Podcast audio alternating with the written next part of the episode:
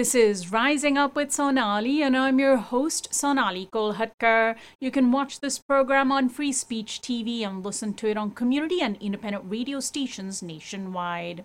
Young people are increasingly spending more time consuming media on their digital devices each day. Whether through social media, streaming movies and television, news outlets, YouTube videos created by influencers, and more. Navigating this bewildering array of images and ideas can be overwhelming.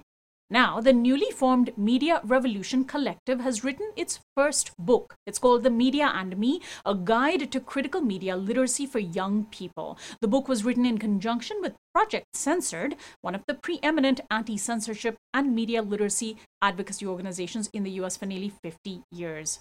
My guest is Allison T. Butler, Senior Lecturer and the uh, Director of Undergraduate Advising and the Director of the Media Literacy Certificate Program in the Department of Communications at University of Massachusetts Amherst, where she teaches courses on critical media literacy and representations of education in the media. She also co-directs the grassroots organization Mass Media Literacy, where she has developed and runs teacher trainings for the inclusion of critical media literacy in K through 12 schools. And she's one of the contributors to the new anthology, The Media and Me. Welcome to the program, Allison.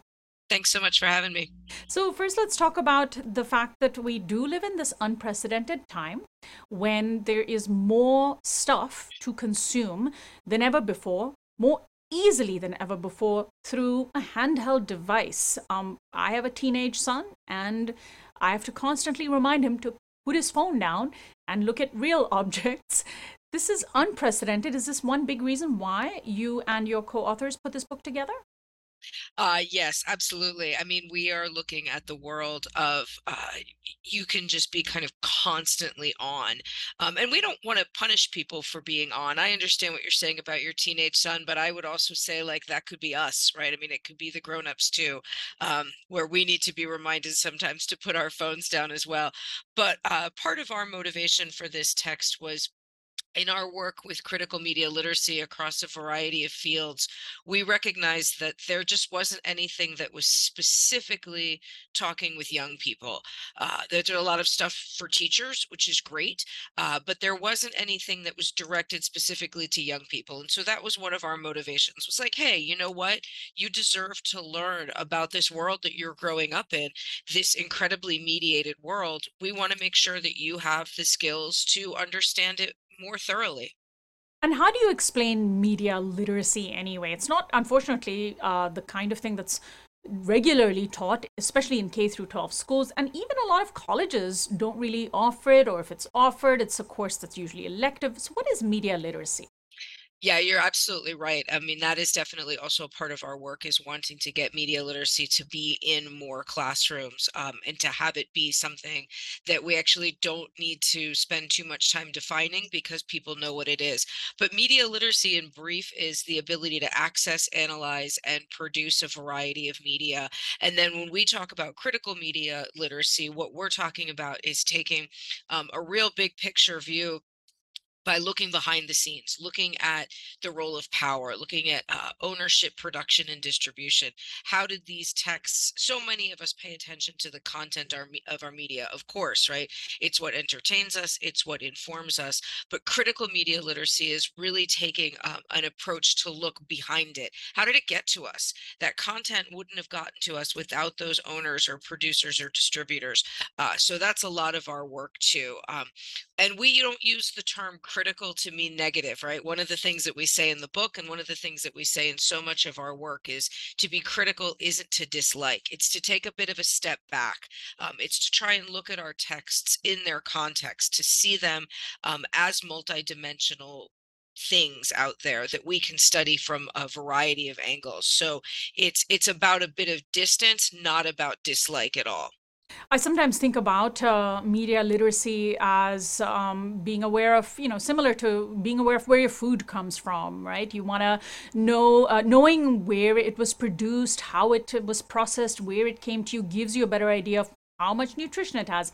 Similarly, your media diet, if you know its origins, it can help you understand the motivations and what exactly that media maker or the content producer is is trying to achieve and that's important yep. right Absolutely, absolutely. I mean, one of the things that we can think about, I I love that that metaphor of, you know, this idea of our media diet. Like, what is it that we are consuming? What is it? And and there's a process with consumption, right? It's not just money, although that's probably a really common understanding of consumption. It's our time, it's our energy, um, it is our health to some extent, right? So having a better idea of what it is that we are consuming is really, really important. When we think about it being in education, you know, back to your point before about how it's not often taught in K through 12 or in higher education for that matter. I don't think we would could ever imagine sending our children to school where we didn't teach them math or the basics of regular, like a good old fashioned black dots on a white page literacy. We teach our students science. We teach them about their communities. Why is it that we don't teach them about the media? So many of our young people are engaged with the media from from extremely early on. Uh, let's start learning about it from early on as well. So, where do you uh, start in this book? I, I, confess that when I started reading it, um, I felt that it is a book that's not necessarily for young people alone because I felt like I learned a lot from it. I, I was like, oh, I'm I'm in the media. I'm an adult. I should know most of these things. and I felt like there were things that I didn't know either. Um, so you, you go pretty deep. Tell me tell me where you start in the educational curriculum for a young person on critical media literacy. Absolutely. And I'm really glad that it that it was informative for you. We don't want to see this book as something isolated um, or alone. If it's something that families can read together, great. You know, we've gotten a lot of feedback from that that it's not just young people. Some of our early readers were um, young people as well as college students uh, and they were like hey we could use this in our college classes too. So so we're starting to see but basically what we try and do is provide um, provide a we start by trying to provide a way of understanding the media that you and i can spend a lot of time watching reading or listening to and can probably be perfectly happy with that uh, but if we want to know more this is an opportunity to go deeper into that. And so we define uh, media and media literacy, and we try and show how broad that can all be. We talk about critical thinking. Um, we have a chapter on our own uh, interpersonal communication. We look into some of the big things like stereotypes and representation. Um, we look across different media. So we'll talk about movies, but we'll also talk about music. And then what we think is that we were really committed to throughout the whole process was not ending with just this idea of okay now you know this stuff right? We actually wanted it to be an opportunity for young people who might want to make change in their communities right? Part of critical media literacy is change making. Um, it's it's it's connected deeply to social justice, and we know that not all young people are going to necessarily become activists. But maybe what change can you make for yourself? How can you basically by reading this book, you're starting to think differently. You're seeing the media differently, uh, but maybe you want to make a little bit more proactive change. So we end the book with uh, different opportunities for both small and widespread changes that young people can do, and any one of us can do the word media itself is just so broad. Um, you know, I generally, when I say media, I refer to the news media, but there's just so much more to it. So uh, today, a lot of young people get their information from what are called influencers, right? Um, and they could be people who have a large following because they, you know, are uh, people, folks that young people can relate to. Maybe they talk about fashion or food or music, but then they sort of sprinkle in endorsements, and sometimes it's clear, sometimes it's not, whether they're paid to do the endorsements. Sometimes they have political views and shape how people think. So let's talk. I, I feel like this the idea of the influencer is really important precisely because they are influencers. What should young people know that you say in your book about influencers? I mean, you know, influencers can potentially teach us a lot, right? One of the things that we try and take a position on in the book and in all of our work is that this isn't a question of good, bad, or right, wrong. And we're really not aiming to punish anybody. Uh, influencers, I think, can do a lot of good in the sense that maybe for young people living in isolated communities who might not see people who look like themselves or who might be in slightly more repressed places particularly i'm thinking of lgbtq youth who might not be in environments that are supportive of that those influencers can remind these young people that they're not alone that they're not isolated right? That can be incredibly valuable and incredibly supportive at the same time we have to remember that part of the reason why these folks are influencers is because of their endorsements is because they're often um, getting paid um, and maybe getting paid a lot of money to name products. Anytime something comes out that is branded, right, that we get a product name, that had to have been agreed upon, right? So that's a business. That's this person's work.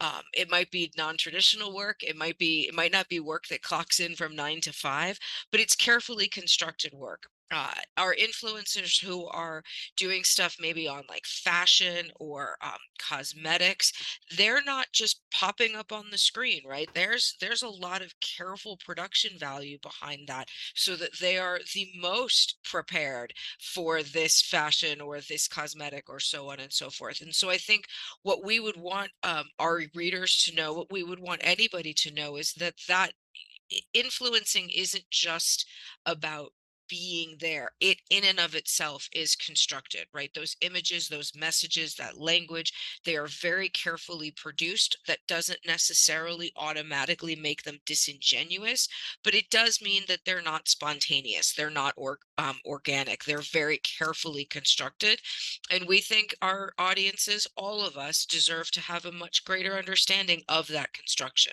you have a, a, section on advertising and consumerism, and these days, uh, because young people are, are savvy about advertising, you know, it seems as though that that's a big reason why influencers are paid to advertise products because it's um it's a little stealthier. Um, we've seen the return, uh, you know, in in full force of product placement in TV shows and movies.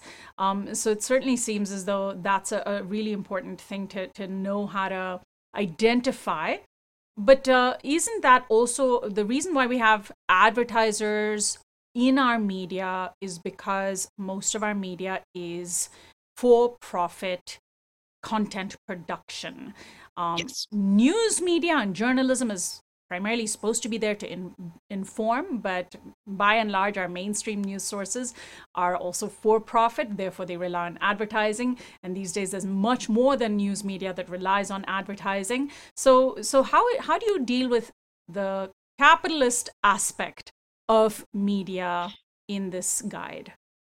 I mean, one thing that, first of all, we start by talking about capitalism, right? We start by talking about exactly what you just said that the vast majority of our mainstream media are corporate media. And therefore, within our current capitalist economic system, their goal is to profit. Their goal is to make as much money as possible. If you and I happen to be entertained or informed along the way, great but profit is their number one goal uh, and so that's what they're drawing our eyeballs or our ears into is to help support their profit. Anything we hover over anything we click on advertisements that are on our tv shows if we're watching them on regular tv my goodness, even the screens that pop up in gas stations, right? As soon as we start pumping our gas, we're potentially getting advertisements um, on those screens, uh, depending on where we are. So we really want to start by sort of making sure that folks are aware of that environment. And once you're aware of that environment, once you see it, again, that that behind the scenes work, you're not going to unsee it. It becomes kind of a new language uh, with which you're fluent and then maybe you can start to make different choices or you can start to understand better. Do you need to be paying attention to these corporate media? What about independent media? What about not for profit media? Uh, what about understanding maybe who their advertisers are right? Who who are they doing business with and are you okay with that? So that again you're making more informed choices. Uh, oftentimes it's an opportunity to learn about other media again like i said independent media that might not be so obvious to us right? That might not be so easily available. We might have to do a little bit of work to get to know that but maybe that aligns with our worldview or our ethics even more. Again, as I've said, we don't punish anybody's media. We have no interest in punishing anybody's media choices, but we also want to be able to provide the opportunity for folks to have a greater understanding of their media choices. What about um, video games? I mean, this is uh, not necessarily traditionally thought of as media, but people are playing them on their devices. They're more and more integrated into other yes. forms of media. Um, you know, it's it's uh, it seems harmless, uh, if depending on who you're talking to, or the most, you know, the biggest source of all evil and, and the worst influence on your child, depending on, you know, if you're talking to someone else. Um, where do you fall and your fellow authors fall on this issue of video games? Yeah, video games. Uh, video games have such a contested history in in our media environment as well as in media literacy. Right, for a long time, video games were getting a lot of negative attention, understandably so, for um, just the utter promotion of violence, right? And we know that video game manufacturers have relationships um, with gun manufacturers, where that in and of itself becomes an advertisement within the digital environment, right? Um, we know certainly with sports video games that that ha- that is you know uh, endorsement relationships with athletes um, or with teams or so on and so forth, right? So I think video games are a much more complicated and complex terrain. Um, I think they've often been treated as um, just problematic. Uh, and I think part of our work in critical media literacy is to say they are problematic and, right? There's a lot of other stuff going on with them. Um, but I think like anything else, if soon as we punish something like a video game, then it becomes that much more enticing. Mm. So what is it that we can learn? How is it that we can understand video games as being more complex? We live in a highly digitized society. What is it that gaming can teach us? How can gaming potentially teach us about, you know, the world that we live in? Why are young people playing so many video games? What is it they're getting out of it? It serves a purpose, right? I don't necessarily know what that purpose is. I've probably aged out of it if I was ever part of it, right? Uh, but it, it means something. So, how can we begin to sort of ask questions and engage in communication? Um, what does it mean to learn violence through a video game? Oftentimes, there's ways of understanding that that show that, like, it is it is a way of grappling with really complicated issues that most of us don't want to learn firsthand and maybe taking it from a gaming position allows us to see that uh, and learn about it in a really abstract concept like violence and understand it from a distance that could be potentially a way of learning. A lot of what we're really interested in doing is kind of destigmatizing some of the labels that are put on so that we can kind of understand our part and our role in them. Doesn't mean they're not worthy of critique, absolutely worthy of critique. And also, how do we fit into them? Let's talk about the issue of representation. There was a time when, you know, we sort of the society as a whole accepted that it was okay to have movies and TV shows with almost entirely white casts or um, you know, mostly men who are protagonists or everyone was perfect and able-bodied. We're seeing that changing today. Um, how do you teach young people about the importance of representation, even young people of color sometimes, um, you know, because they've been exposed to of poor representation don't necessarily think about seeing themselves on screen till they do see themselves on screen and right. then there's a revelation and it's not just race it's gender sexual orientation it's disability so tell me about that chapter in your book yeah, well, I mean, one of the things that we try and do in that chapter is cut across a lot of different, as you've listed, a lot of different types of representation. And I think one thing that we also are are concerned with is that especially with visual representation the absence of data is data right? Who's not being seen? Who's not being seen as a good character? Who's only being seen as a bad character right? So trying to look at what's not there um, and understand what's not there and particularly for young audiences of color how are the people who look like them in the media being represented? Are they always bad? Are they always a sidekick? Are they always killed off? Or are they always you know the presumed killer. Um, so really trying to take apart what that um, what those images are but again that emphasis on the behind the scenes who are the writers who are the producers who are the directors how did these stories get to us uh, once they're with us, they're really important to analyze, but how did they get to us? One thing we try not to do in the book is provide too many um, trendy examples because we don't want the book to be outdated. But one example that I like to bring up a lot is a streaming show that's on Hulu called Reservation Dogs, and it's about four native teenagers living on a reservation in Oklahoma. Uh, and it goes through a lot of their struggles. Uh, their friend, they have a friend who died, and it's um, two seasons based basically of these teenagers grappling with the death of their friend.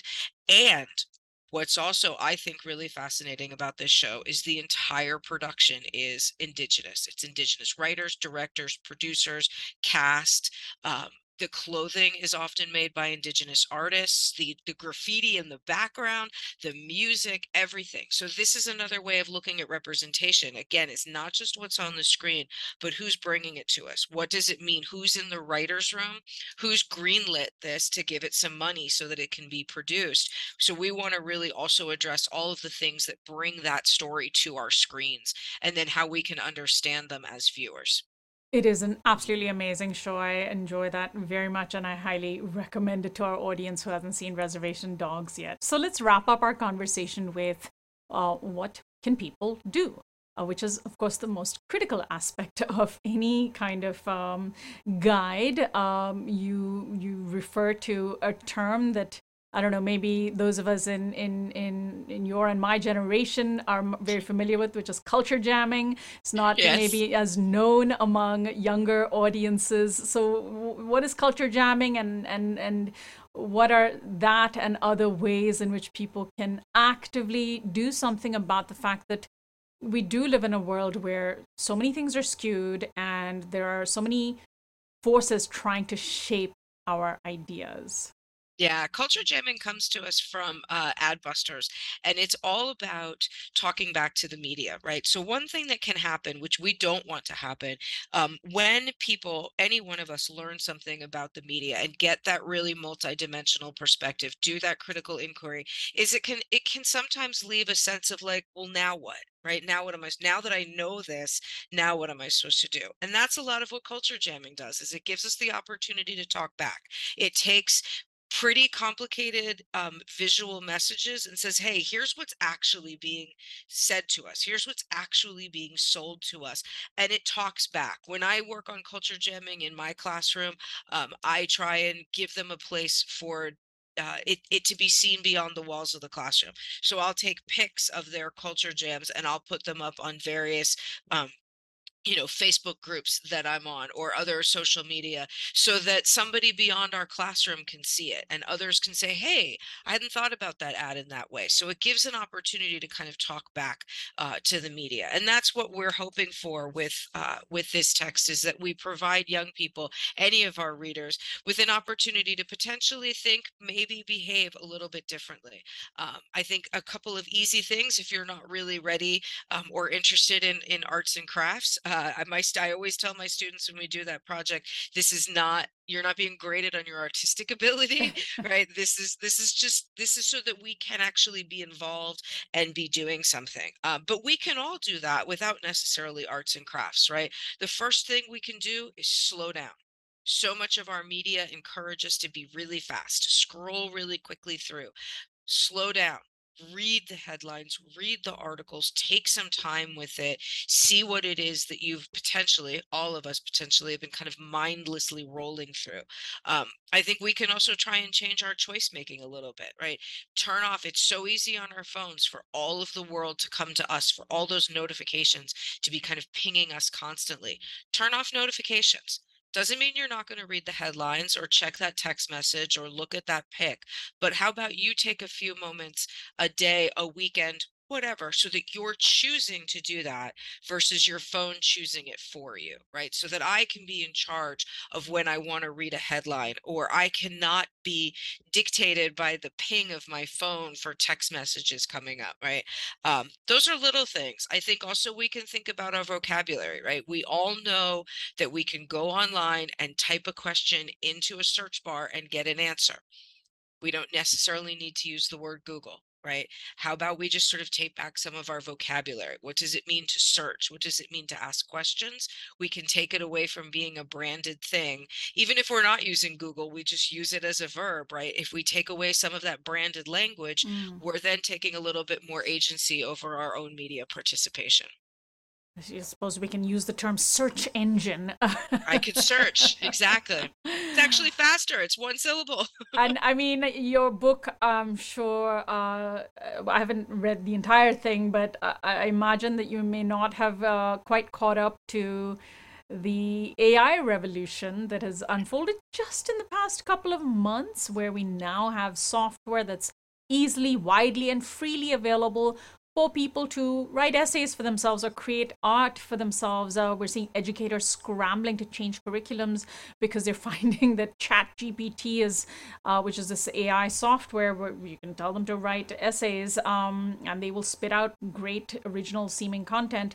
Um, I imagine that, that this is also a bit of a game changer. Any thoughts that didn't make it into your book on AI? Yeah, absolutely. I mean, I would say that a lot of what we would think about this is we would want people to stop being paranoid, to stop being scared. Yes, Mm. it's a huge change. And if you apply the tools of critical media literacy, maybe we can understand the function of ChatGPT, the function of AI. These are not sentient technologies, right? These are not, this is not the machine come to life of like the 1980s techno dystopian movies. These are things that are um, produced by humans, right? The, the technology is built by humans. So a lot of what we're seeing in ChatGPT and AI reflects the human element. It reflects all of our thoughts, problematic and otherwise, on race and gender and class. Uh, yes, these are probably grammatically perfect papers, but they carry with them the human element. Um, so, uh, what we would argue and what we do argue is let's spend a little bit more time understanding what chat gpt is before we're just overwhelmed and scared of it. And at the same time, we're all learning about this, right? One of the things that critical media literacy wants to do in the classroom is to have it be student centered um, and ha- to have it be a collaborative process between teacher and student. So at this point in time, teacher and student are learning about Chat GPT and AI together. How about we bring it into the classroom together? We can each learn. We can learn what its purpose is. We can learn how it's working. And, you know, for the most part, I don't think students cheat for the sake i mean sure there's definitely students that are going to cheat for the sake of cheating they kind of want to get one over but most of what we see is students cheating because they're backed into a corner so let's spend a little time thinking about what backs students into a corner. What's going on with our economic structure of education? What's happening when it comes to students in higher education in particular who have to work in order to pay their tuition which therefore means less time for studying why is college so expensive? We can really use Chat GPT to better understand our relationship to education. We can make it make sense to each of us together in collaboration.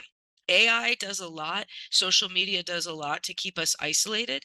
This would be a really good opportunity, I think, to chip away at some of that isolation. Well, I want to thank you so much, Allison, for joining us. Uh, is there a website that you can recommend to find out more aside from the recommendation to get a hold of your book and and yeah i mean if if you're if you're a student um, get a hold of this book. If you're in higher ed um, i would recommend the project censored website especially if you're interested in bringing some of this work to your students. They have a great project the verified independent news story. All of that can be found on the project censored website. If you're a teacher who's looking to try and bring some of this work to your classroom please check out massmedialiteracy.org we'll work with you to develop curriculum. We'll physically physically or digitally come to your classrooms and help you build lesson plans, let us know how we can help. We don't want this book to just be sitting there. We really want to be working with teachers and librarians um, and students to make it really the most valuable that it can be. And we'll post some of those links from our website too. Thank you so much, Thanks. Allison. Thank you so much. My guest has been Allison T. Butler, Senior Lecturer and Director of Undergraduate Advising and the Director of the Media Literacy Certificate Program at the Department of Communication at UMass Amherst. She also co directs the grassroots organization Mass Media Literacy, and she's one of the contributors to the new anthology, The Media and Me, a guide to critical media literacy for young people that we've just been discussing. I'm Sonali Kolhatkar. You can access this and other interviews on our website, risingupwithsonali.com, by becoming a subscriber. Find our audio podcast on iTunes and Spotify.